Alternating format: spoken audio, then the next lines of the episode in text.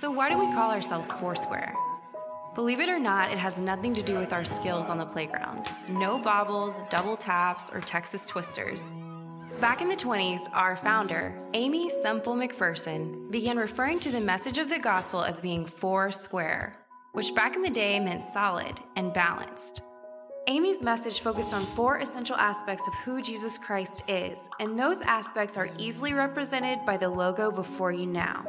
The first box, the cross, represents Christ the Savior. Jesus Christ is truly the Son of God who died on a cross to pay the price for our sins. Because of his sacrifice, we can actually have a relationship with the Creator of the universe. The second box is a dove, which represents Christ as the baptizer with the Holy Spirit. When Jesus was baptized, a dove came down and landed on him, showing the Spirit of God was one with Jesus. The Spirit of God does the same thing today. In fact, we describe our movement as spirit filled because the impossible is possible when people are empowered by the Holy Spirit. The third box is a chalice, which represents Christ as the healer. Jesus cares and is involved in all of our lives. Whether our issues are emotional, spiritual, or physical, God has the power to heal the deepest of wounds and cure the darkest of afflictions. And the final box is a crown, which represents Christ as the soon coming King. Simply put, Jesus is who he said he was. No matter how dark or confusing the world may get, Jesus will be returning one day to make all things right. So there you have it four squares, representing four aspects of Jesus Christ, making a four square doctrine that is solid and balanced. We may not agree on every little aspect of how we live our lives as followers of Jesus. As long as you join with us in believing in Christ as Savior, baptizer with the Holy Spirit, healer, and soon coming King, well, your faith sounds pretty foursquare to us. Hmm. We are Foursquare. So, our church, we are part of something way bigger than just being a, dot on the map in Richmond, Washington. Yeah, we are part of this global movement where we believe these four things. And these are the things that we really focus on. These are the, the building blocks upon Jesus, of course, that we build on. And yeah, are there a lot of opinions? Yes. I always say that opinion, everybody has a belly button. That means everybody has an opinion, right? And so, yeah, we can agree and disagree sometimes on some of the little things. Um, in love, right, though? Can we do that? Like, I can love Brandon and he can love me, and we can talk about things, but we can disagree on certain things and still walk out of that disagreement in love. Okay? Because we have built our foundations on Jesus is our Savior, that He fills us, that what we read in the Bible isn't just an old text, an old Eastern text, but it is living and active today. Like right now, today. So when I read the book of Acts and I see people's lives being changed by the power of the Holy Spirit, that just didn't die off when the, when the ink dried. But He is still moving. God didn't just create and then just let us spin off into the universe. But He's constantly creating, He's constantly moving, He's constantly working, He's constantly filling those who follow him and serve him and love him and care for him. And that he is our healer. And I love how in the video it said that, yeah, he meets, sometimes he heals us physically, sometimes he doesn't. Sometimes he heals us emotionally, but sometimes he doesn't. You know, and that's where, well, then the last one is soon coming king. That Jesus is coming back. So over the next including today, well, today, and then the next three weeks, we'll be talking about these, these different aspects of who Jesus is to us today. And like I mentioned last week, it is sometimes a struggle to talk about some of these. Today, I think is a little bit easier because I believe that if we can just look outside and realize, yes, we need a Savior. The things that are going on in our world right now, yes, we need a Savior. But when it comes to baptism of the Holy Spirit, well, what does that look like? There's been so much teaching over the thousands of years. What about healing? What, is, what does that look like? And what if I go forward and get prayed for and I am not healed? Does that mean that God doesn't love me? And those are, those are tough questions. The, the question, well, when is Jesus coming back? I thought he was coming back. I thought he would have come back a long time ago. So did the disciples. So did those of us that got saved in the 70s. We were sure Jesus was coming back. we were sure. And now we're like 2020. We're like begging, Jesus, would you just come back? Now, he might not come back in our lifetime, but what he is doing is he's still pouring out his spirit to us so we can get through 2020. Yeah, and whatever 2020 still has to offer us. yeah, so we are Foursquare living on four solid building blocks of who Jesus is. Part of something way bigger than what we are. We do believe that Jesus, when we read about Jesus in the in the Bible, that he was the, is the same back then, but he's also the same today and he's the same tomorrow. I have this little thing that I get someone gave me years and years ago. It's on my desk. It's a little plastic. It's about that tall. It's almost like a card, like a business card stuck in a little it's a cute little plastic thing on my desk. And it's getting really faded and it just says, "Don't worry about tomorrow. God is already there." And I read that every single day because sometimes I'm a worrier. And so I have to be reminded I don't have to worry about my tomorrow. Jesus Christ is the same yesterday, today, and forever. He's been so faithful to us. And we read it here, but even in our own lives, and we could probably have testimony time right now, and just to be these little popcorn testimonies that would say, This is when God is faithful to me. This is when Jesus really met me in my moment. We can have those times. Well, that means that Jesus is still going to work and meet us in those moments tomorrow as well. So we don't have to worry about tomorrow. Do we have any worriers in the house? Okay. Yeah, yeah, yeah. I'm a worrier, and I, I, I have been. Jesus has been releasing me of that over the years, and I was really free for a while. And then I have a new position, and it's all back. and I'm like, wow, God, I thought that was delivered from that. I thought that was all over. But Jesus just said, I remember I was just sitting here a, few, uh, a week and a half ago, and the Lord just said, I'm not going to call you to a place that I will not go with you. I will go with you because I'm leading you. And so, our responsibility for us warriors is to follow Jesus. Simple. It sounds great, it sounds pretty easy, but it really is that easy. Follow Jesus. And maybe you haven't heard his voice, maybe you haven't had that impression, maybe it's been a while, then just do the last thing he told you to do. You know, sometimes I get in that place, I'm like, God, why aren't you, why aren't you like move? Why aren't you like leading me? And, he, and I get that impression sometimes where like, well, you still haven't done what I've asked you to do. I'm like, ooh, okay. So then I just be obedient. And then, then he shows me what's next. We believe in the Bible here. This is a pretty incredible book. We've been having some awesome discussions about some of the craziness in this book. And why, you know, and I'm not going to tell you some of those stories right now because you'll just stop and look them up. And but there are some crazy stories in this book. And you're like, God, why? Why are those things in here? And uh, because it just shows us that human beings, in and of ourselves and left to ourselves, we just get in trouble. We just get in trouble. And what I love about the Bible is that God was is so loving to us that He gave us a ton of examples of people who walked away from Him and then suffered the consequences of those of that walking away. As a reminder and i would say even as a warning say don't go there. Don't go there.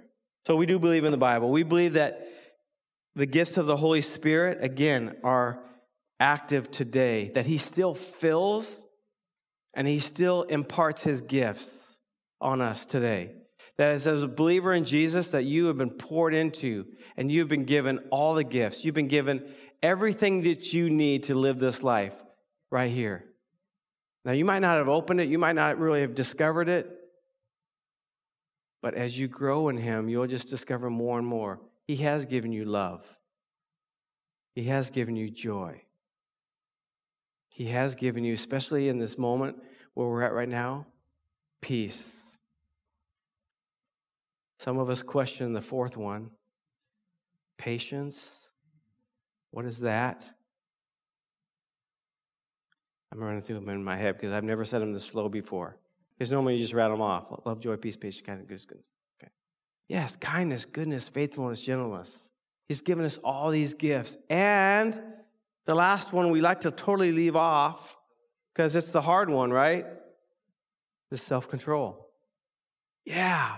And He's given us all those things. We believe that the Holy Spirit still pours into us, still fills us, still empowers us to live life right now. And not just barely to get by, but actually to thrive and to prosper. And I'm not just talking cash, but to prosper this side of heaven for the kingdom of God. Not for ourselves, but so others can know about Jesus. He fills us so others will know about Jesus. That's what we read in the book of Acts. Why were they filled in, in, that upper room? They went outside and were speaking in languages that other people could understand. And what were they saying? They were declaring the glory of God. And people that were in that city were looking for the glory of God. They wanted it. And then God gives a speech to those in that upper room who were filled with the Holy Spirit, and boom, thousands hear, the, hear about the glory and get saved in that moment. It's huge, and that's what we believe in. We believe that He generously today gives those gifts. And the Bible says that, that the Holy Spirit, and we'll talk about this in, I guess that's next week, that He gives those gifts as He determines.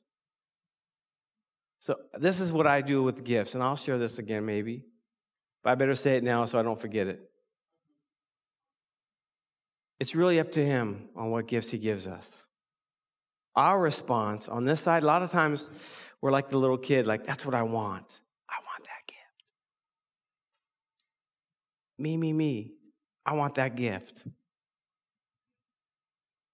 But our response really needs to be God, whatever gifts you have for me, I want. I'll take. I'll receive those gifts. And then just allow Him to pour into you. And sometimes those gifts come for a moment and then they're, they move on. Sometimes you have a gift for a moment and then it moves on. As believers in Jesus, let's just say, God, whatever you have for me, whatever you have for me, I want. In fact, can you close your eyes just for a moment? And if you can sincerely say that, like whisper that in your, from your heart this morning, and just say, God, whatever you have for me, I receive. God, whatever you have, I receive. Lord, that we would not be selfish, but that we would walk in love and joy, peace and patience, kindness and goodness gentleness, faithfulness, and self control, Jesus. Amen. Jesus the Savior. That's what we're going to talk about today. And I've had discussions with people in the past. Well, do I, I don't need a Savior. Or do I need a Savior? Well, I don't think we have to go very far right now and realize that yes, we need a Savior. Think one thing that 2020 has proven to us is that we need something greater than us to rescue us and to save us. And there's a whole list of things that we've gone through in 2020. You already know those things. You can even add to that list your own personal list. But the fact is that we need a Savior. So, how did we get here? How did we get to this place where we need a Savior? And so, we're going to go all the way back to the very, very beginning. And I'm going to be a little bit methodical this morning. We're going to read a bunch of scripture because I really want you guys to capture, bless you. I really want you all, whether you're in this room or watching from home, to capture the fact that we need a Savior and why we need, need it. So, We have Bibles in the back. I would love for you to grab one. I even know the page numbers because my Bible here lines up with that Bible back there. I did receive a brand new Bible, by the way. Um, some of my friends gave me a new Bible, and it is awesome. I can read it from, I mean, like Claire and Marcelo could hold it up right now, and I could probably read it from the back because it's like super giant print.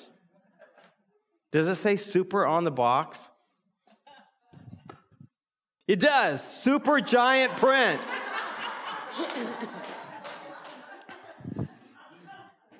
In fact, I had it on my desk when I was studying this week, and I opened it up and I about fell off of my chair because it was so big. Unlike I almost fell off, a, I almost fell off another ladder this week. Okay, so we have a new rule around the church that I'm not going to go on ladders. oh my gosh, that's what that thing up there is gone. I was almost gone with it, but uh, we're here. Hey, turn to page one. I don't know if I've ever said that before. Turn to page one. We're going to be at Genesis chapter one this morning.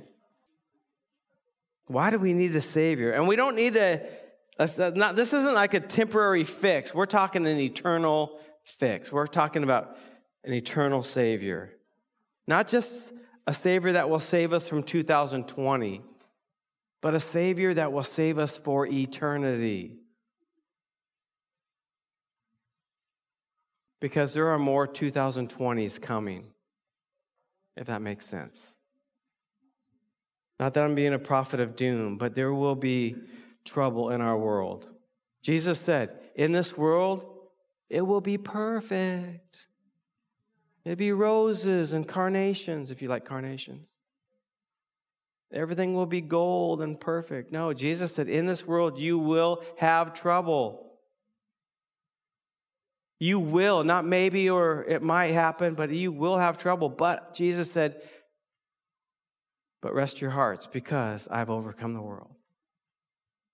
Genesis chapter 1 In the beginning, God created the heavens and the earth. It goes all the way back to God, our Creator. So, how did we get to the place where we need a Savior? God created the heavens and the earth. And if you read the rest of chapter 1, light, sky, water, ground, plants, trees, fruit, sun, moon, stars, living creatures, fish, birds, livestock, animals, wild animals. And God's description after He made those things was, It is good. This is good. So if I point at you right now and say, Tell me a wild animal, or tell me an animal, the first animal that comes to your mind. Like if I point at somebody right now and say, First animal that comes to your mind, Dog, okay? God made him, okay? And if I point to somebody like right now and say, favorite animal, well, not favorite animal, give me an animal. Deer, okay. Giraffe. Bird. Tiger. Tiger. Elephant. Oh, nice, nice. We should stop there, but that was a good one.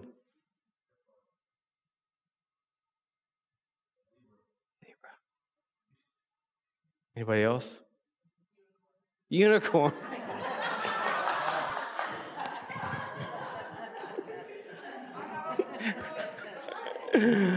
oh my gosh, I did not expect that. All right. Not saying that, who knows? I haven't seen one, but I didn't see the dinosaurs, and I believe that they're around too. So maybe there's unicorns somewhere.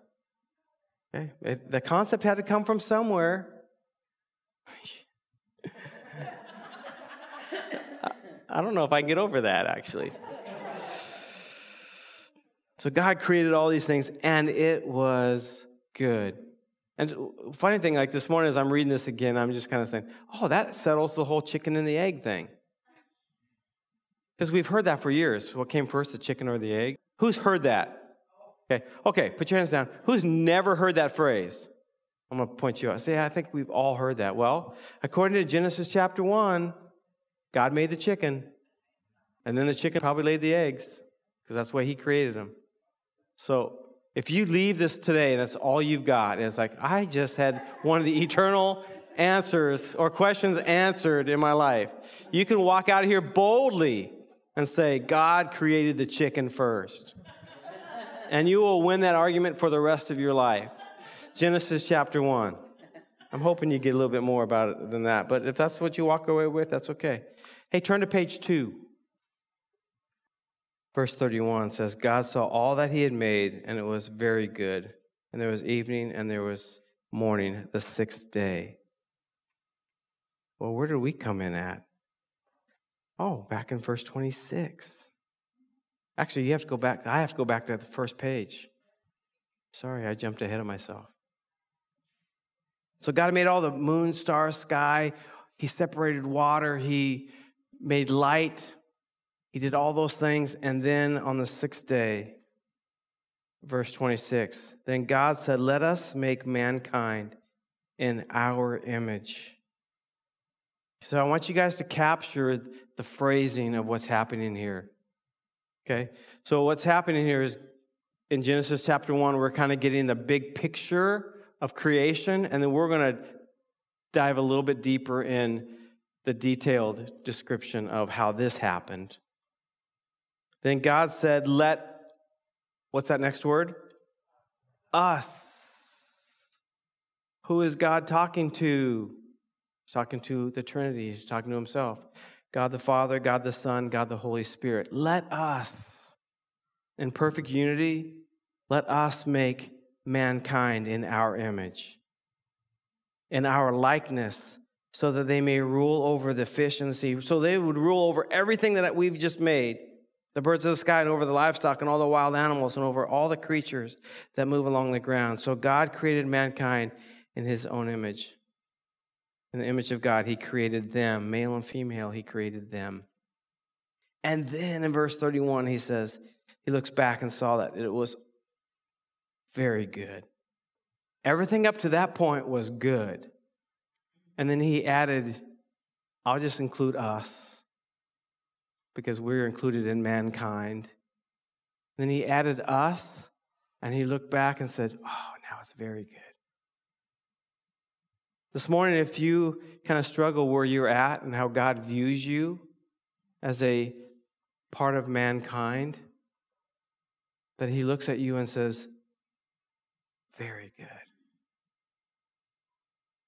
So then, why do we need a Savior? If everything is just so good, then why do we need a Savior?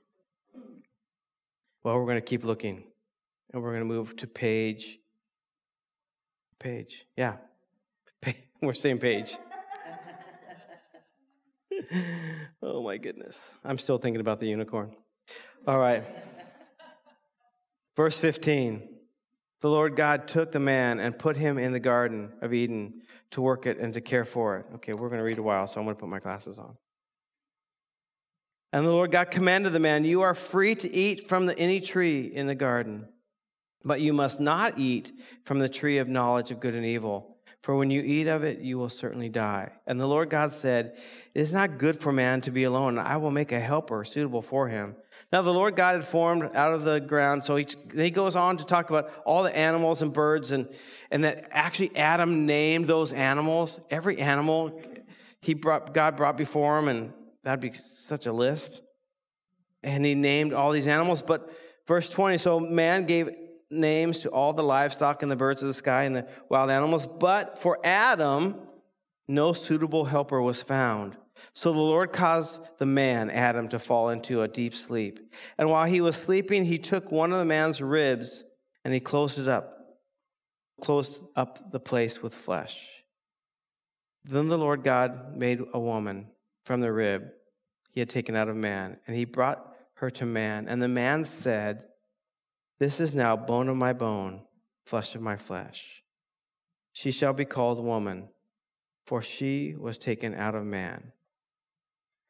And then that whole, if you've been to a wedding, that's where this passage comes from, and it's repeated in the New Testament. That is why a man leaves his father and mother and is united with his wife, and they become one flesh. Adam and his wife were both unclothed; they were both naked, and they felt no shame. It was good. It was very good. Everything was perfect. They were in paradise. Eden literally means like the place of paradise. They had no want. That means they didn't have any needs. Everything was taken care of. But, yeah, God made us with this free will. And I've had many people, we've had, I've had this discussion for years and years. So, why did God give us free will? Well, because He didn't want to create robots. He created you and I with a free will. And then He gives us the choice. He empowers us to make the choice to follow Him or to not follow Him. And we see in chapter, same page, but in chapter 3, we see titled The Fall. And we see that the serpent was more crafty, verse 1, was more crafty than any of the wild animals that the Lord God had made. And he said to the woman, So I don't know if it, that thought had ever come to my mind before this morning that this serpent just starts talking to Eve and Adam. He's there too. They're both there. So this was a, quite a creation. So was this a Dr. Dolittle thing?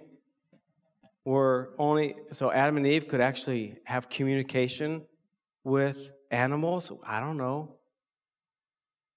Could this have been a one time Balaam's donkey situation where it says that the Lord opened the mouth of the donkey and the donkey literally talked to Balaam? If you've never read that story, you got to read it. Okay. It's an amazing story. Not really sure. We're not going to be able to answer that this morning. But the fact that Adam and Eve were in paradise, they had no wants. And yet, when we, we'll say the serpent, we'll put a tag of the enemy comes and speaks and takes the word of God and just twists it just a little bit, it brings doubt. And it creates what? It created want. So this wasn't like something like evil, what he said. It was evil because he took the word of God and he twisted it. That's evil. But what I want to say this this morning that the enemy will come and he'll take the word of God and he'll just twist it just a little bit. Sometimes in Jesus' case, when he was being tempted by the devil himself in the desert, it was like word on, spot on scripture but it was taken out of context. It was just like pluck. Here's a verse. I'm going to pluck this verse out and I'm going to apply it to this situation. And Jesus combated every single one of those false statements.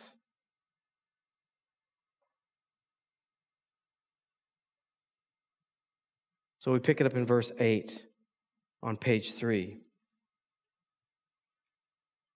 Verse 6. Actually, I said eight, but now I have my glasses on. It's, it's verse six. oh my goodness, unicorns. Okay. When the woman saw that the fruit of the tree was good for food and pleasing to the eye and also desirable for gaining wisdom, she took some and she ate it. And she also gave some to her husband. And most men, men, I'm going to get on you for a second because most men we, when we read this, we like we blame the women for sin. Let's have a real moment. There are some people that blame women for sin. You guys realize that? It was both their fault for sin. Because if we finish that last line, and she gave some to her husband who was with her, and he ate. So that means the whole time this serpent is talking to Eve and Adam. He was right there.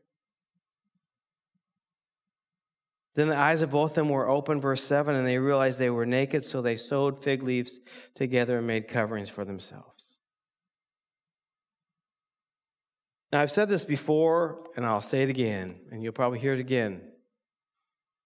Verse 8 to me is probably the saddest, one of the saddest days in human history. And I can think of three as I kind of thought through this this morning. And if it wasn't for this verse, the other two wouldn't have happened. So I almost have to say, this is the saddest day. But when God destroyed the earth because of sin, I mean, just a thousand years later, between Adam and Noah, about a thousand years, God starts all over again because of this moment. And then several thousand years later, when Jesus died on the cross, to me, one of the saddest days in history because the God of the universe came and sent his son and died and sacrificed on our behalf. Saddest day, but also a day with hope from this side looking back, right? Because we know he rose on the third day. I know it's October, but we're talking about Easter, but because every day walking with Jesus is resurrection. Every single day is resurrection with him. So to me, this is like the saddest day because this is where sin enters the world and the world has never, ever been the same because of it.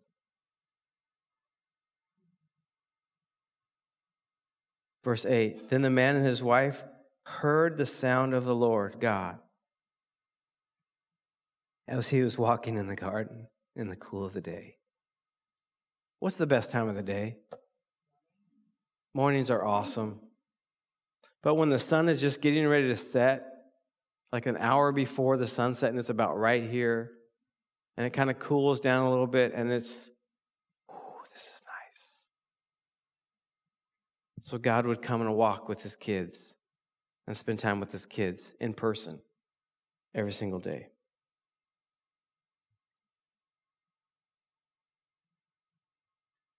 Then the man and his wife heard a sound, heard the sound of the Lord God as he was walking in the garden in the cool of the day. And they hid from the Lord God among the trees of the garden. But the Lord God called to them, Where are you? Now, did God know where they were at? Come on, yes. But God's being a dad here, okay? God's being a father here. He says, Where are you? And the man answered, I heard you in the garden and I was afraid. See, fear had never, Adam is experiencing fear for the very first time. I was afraid because I was naked. So I hid. So Adam is experiencing fear and shame for the very, very first time. And I'm just wondering to myself, man, if they would have owned up to it, and if they would like, like when you have kids and they mess up and they own it, and they, I mean, really own it, not fake own it, but like really, and you just know that they're sorry, isn't it? As a mom or as a dad, don't you just like, I love you. Don't do it again. There are going to be consequences. As opposed to when your kids like totally defy you, like in your face, it's a lot harder to say, I love you. There's going to be consequences. A lot of times, those consequences are a little bit more because of their defiance. And I don't know, sin into the world, so now things are broken. Just bringing up questions. I'm not trying to cause doubt. But I think it's an example for us is like when we mess up, for, for us to own it. Like if I mess up with, with one of you, then I just need to own it and I need to ask for forgiveness and I need to apologize and then we can move on. And not be defiant, like, I don't care what you think, I'm going to do it anyways. I'm just wondering in this case if they would own it. They do not own it. So we pick it up.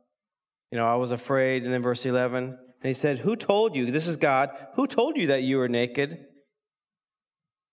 And then this is God giving them the opportunity. Have you eaten from the tree that I've commanded you not to eat from? And the man said, God, would you forgive me? Hmm. the first finger point. We are so good at this, people. I'm not going to point at anybody, but we are so good at this.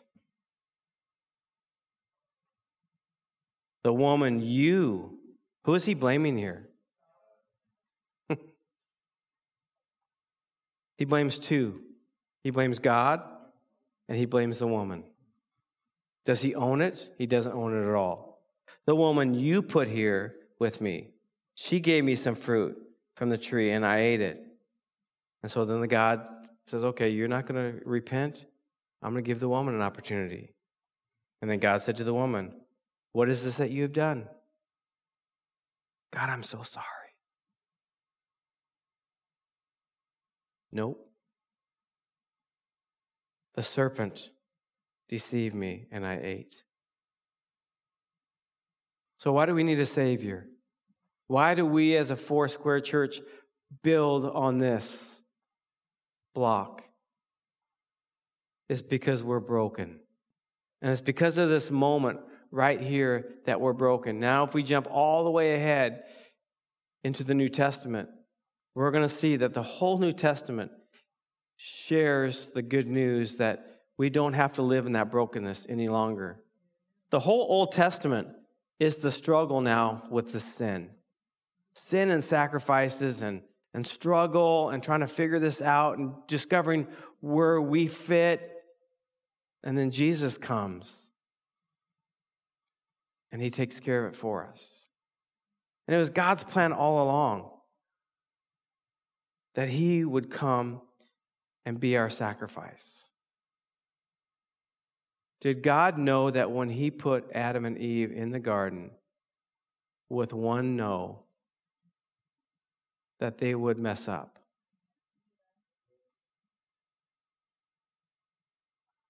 Yes, God is sovereign. He knows it all. So then, why did He even do this? Because of love.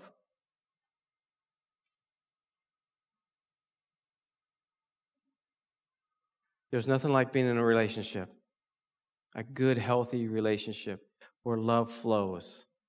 And that's what we're created. We're supposed to be in that relationship with Him. And so He had to send Jesus. We're going to jump all over the place, but let's, let's hop to uh, page 968, Romans chapter 3. So, relationship with God had been broken, the damage had been done. So, how can it be fixed? And Paul is talking to the Romans, who I believe, if you read the book of Romans, the Romans are a lot like those of us in the United States. There's a lot of pride in their, they're very patriotic. There's a lot of pride in their country. They think they have all the answers, they are the world power. And so, Paul fights this whole mentality that just because you're Roman doesn't mean that you have a relationship with God. Just because you live in this blessed country doesn't mean you have a relationship God. You're still broken. We are all individually still broken. That is Paul's message to the Romans. I also would say that was Paul's message to those of us that live in this country. Do we live in a great country? Yes, we live in a great country. Do we live in a broken country? Yes, we live in a broken country. But every country in our world is broken and Paul is describing to them and trying to get them to understand that we need a Savior.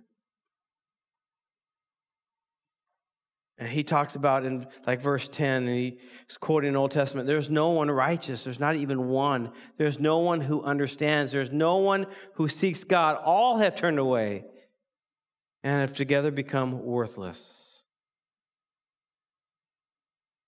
And then we move forward to verse 22. This righteousness is given through faith in Jesus Christ.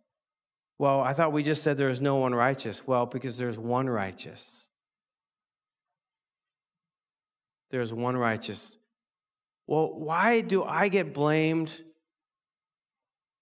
Why am I suffering the consequence? Why do I get blamed for something somebody did thousands and thousands of years ago? Well, that's the way God set it up. And when we read through when we read through the book of Romans and we start understanding like, oh, Adam was our, my representative. He was my ambassador before God in that moment. This righteousness is given through us to us through faith in Jesus Christ to all who believe. There's no difference between Jew and Gentile. For all have sinned, verse 23, Romans chapter 3, verse 23. For all have sinned and fall short of the glory of God, and all are justified freely by his grace through the redemption that came by Jesus Christ. So just as Adam made that decision to, to separate, to do his own thing, and we suffer the consequences for those things even today. Jesus sacrificed on the cross, and his decision to come and leave his place in heaven to die for our sin and brokenness so we can have a relationship with God. Same.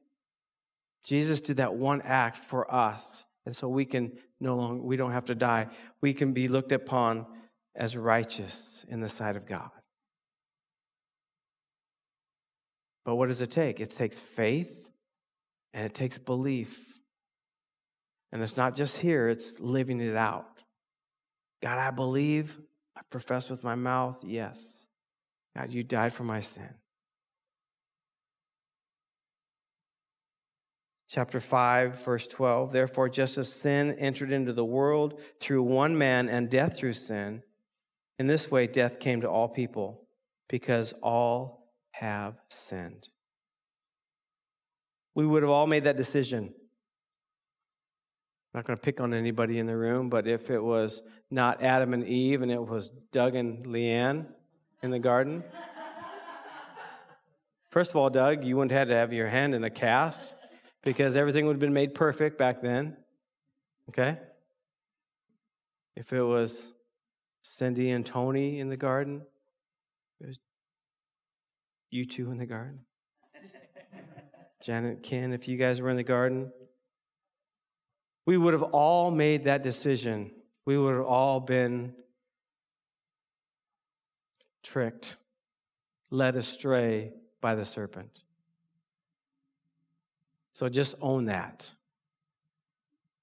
Don't just blame, don't point a finger at Adam and Eve, it's your fault. Just own it because all have sinned. We've all would have made that decision. We need a Savior. Jesus died so we can have life. Sin into the world, yes. But Jesus died so we would have life. Brandon, would you come? I'm going to have you play. Probably one of the most profound conversations recorded in Scripture is the conversation that Jesus had with a man named Nicodemus. Nicodemus was the teacher of Israel. He supposedly, well, did know this book front and back. But in the middle of the night, he comes and he has this conversation with Jesus, and he doesn't quite understand. Jesus, we know, God, Jesus, I recognize you as coming from God. I see it, I recognize it, I understand it, kind of, but can you tell me more? And so Jesus said, Unless you are born again, just knowing this book isn't enough. I mean, you can know this book, you can even live this book. There are cults and people in history that have lived this book, but they don't follow the God of this book. They don't believe in the sacrifice of Jesus as God's Son that's listed in this book. And it's in that conversation, John chapter 3, the story of Jesus talking to a man in the middle of the night who wants to know how can I have relationship with God? And Jesus says, You must be born again. And it just twists his mind. He can't figure that out. How can I do that? I'm an old man. And Jesus says, It's in faith. And then, probably the most popular scripture that we see in a lot of football players and John 3:16. If that's in the middle of this conversation that God so loved the world that he gave his one and only son. That whoever believes in him will not die, but will have eternal life. And then the verse we always forget about, verse 17. God did not send his son into the world to condemn the world, but to save the world. From the very first moment that Jesus was prophesied, there's over 300 scriptures in the Old Testament about Jesus coming. And when Jesus was promised, when Joseph, I mean, I'm talking about Christmas, relax. You still have 82 days.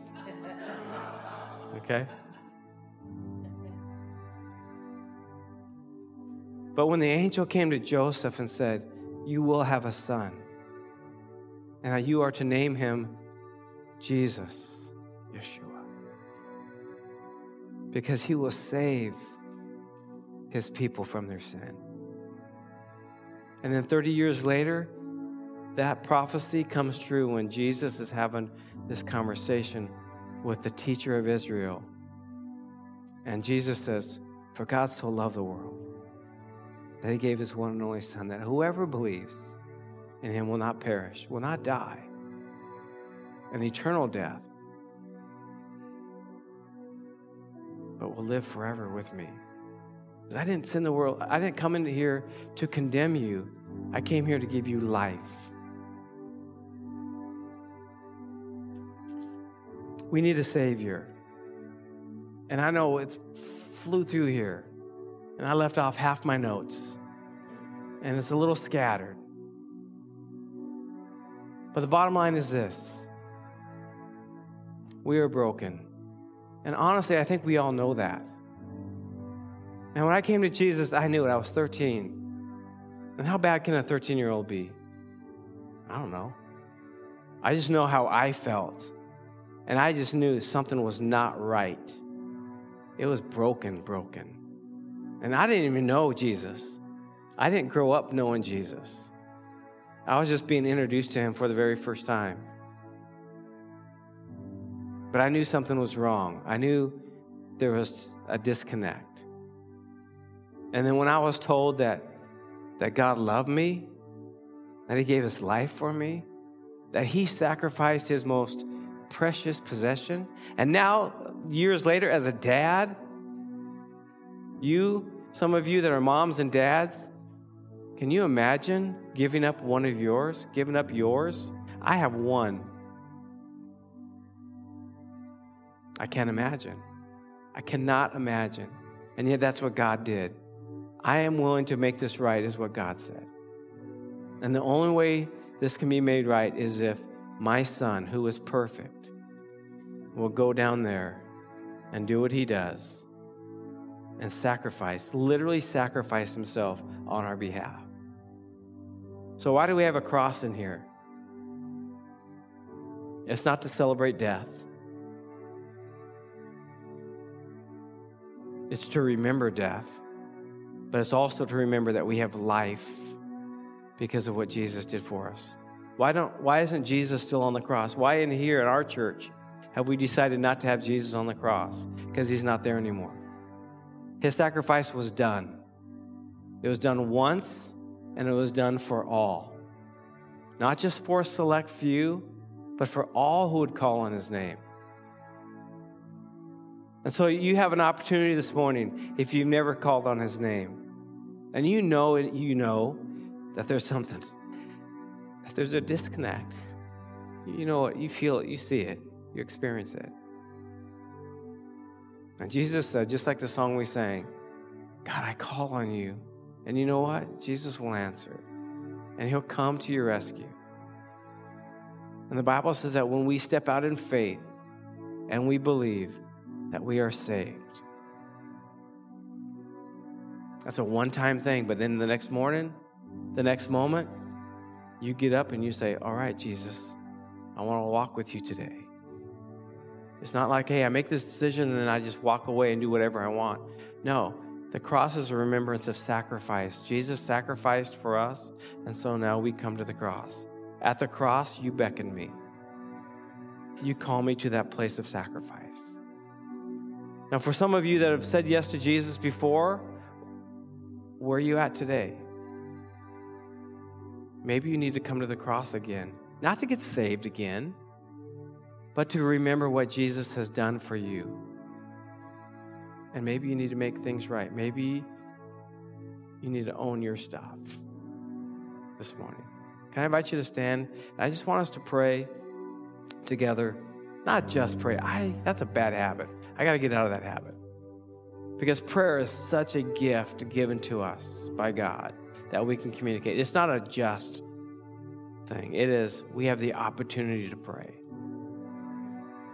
And so, however you pray, maybe you close your eyes, maybe you look to the heavens, maybe you fold your hands, maybe you kneel. I don't know.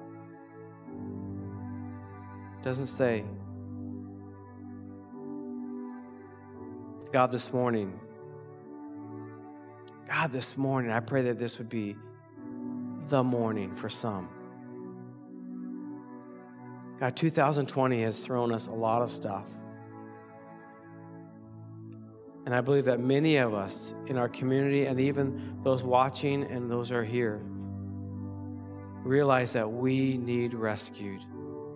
Something besides ourselves, something outside of ourselves, a divine rescue. And thank you, Jesus, that you are that. You are our Savior, that you have already done the work for us. Your sacrifice on the cross was once, and it was for all. And so you invite us all to come, to own our stuff, to confess our stuff, but then to walk in new life with you. New life with you. Jesus offers you new life. You don't have to live in the cloud of 2020. You can live in 2020 in new life. No more worry, no more shame. Let me say this less worry, less shame. Because the enemy will still point his finger at you, but you will be forgiven. If you've never made that decision to follow Jesus and you've been thinking about it. Maybe you're hearing it for the first time, but maybe you've been thinking about it over and over and over. Well, then today's the day. Say, October 4th, man, I made a decision to follow Jesus and I will never turn back. If that's you this morning, I just invite you to, to say to Jesus, Thank you for saving me from my sin. Acknowledge that there is sin, acknowledge that there's a brokenness and you have a conversation with your living God who saves you and is rescuing you.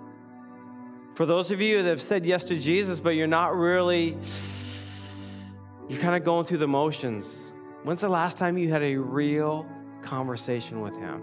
I mean, I'm talking real. Not just your list and then amen and then go to sleep, but a real conversation where you've owned your stuff, where you've actually acknowledged his presence in your life and you've said thank you. When's the last time you said thank you to Jesus for all that he's doing in you and what he's done in you? Maybe this morning for some of you, it's a God, I need to say thank you. It's a remembrance of what he's done. And so, wherever you're at this morning, whether you're saying yes to Jesus for the very first time or you're saying yes again, again, again, again.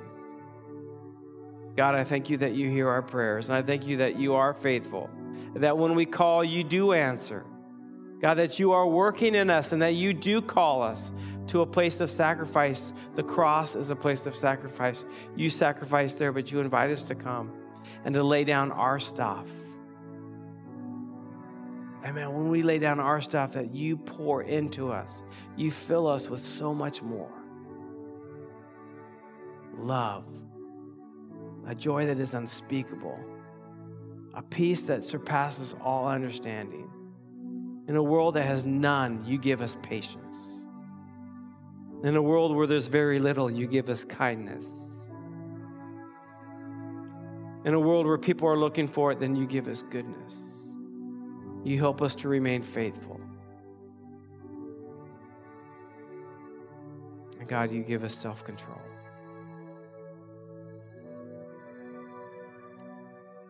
Wherever we're at today, Lord, I thank you that you meet us and you have met with us.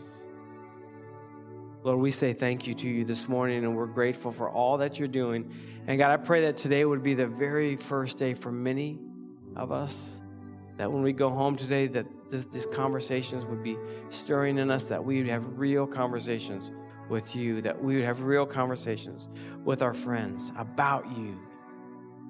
God that we would encourage one another to keep going to keep moving forward with you. And thank you for leading us jesus. And we give you praise for all that you're doing. In your name amen. God bless you. Thank you so much for being here today.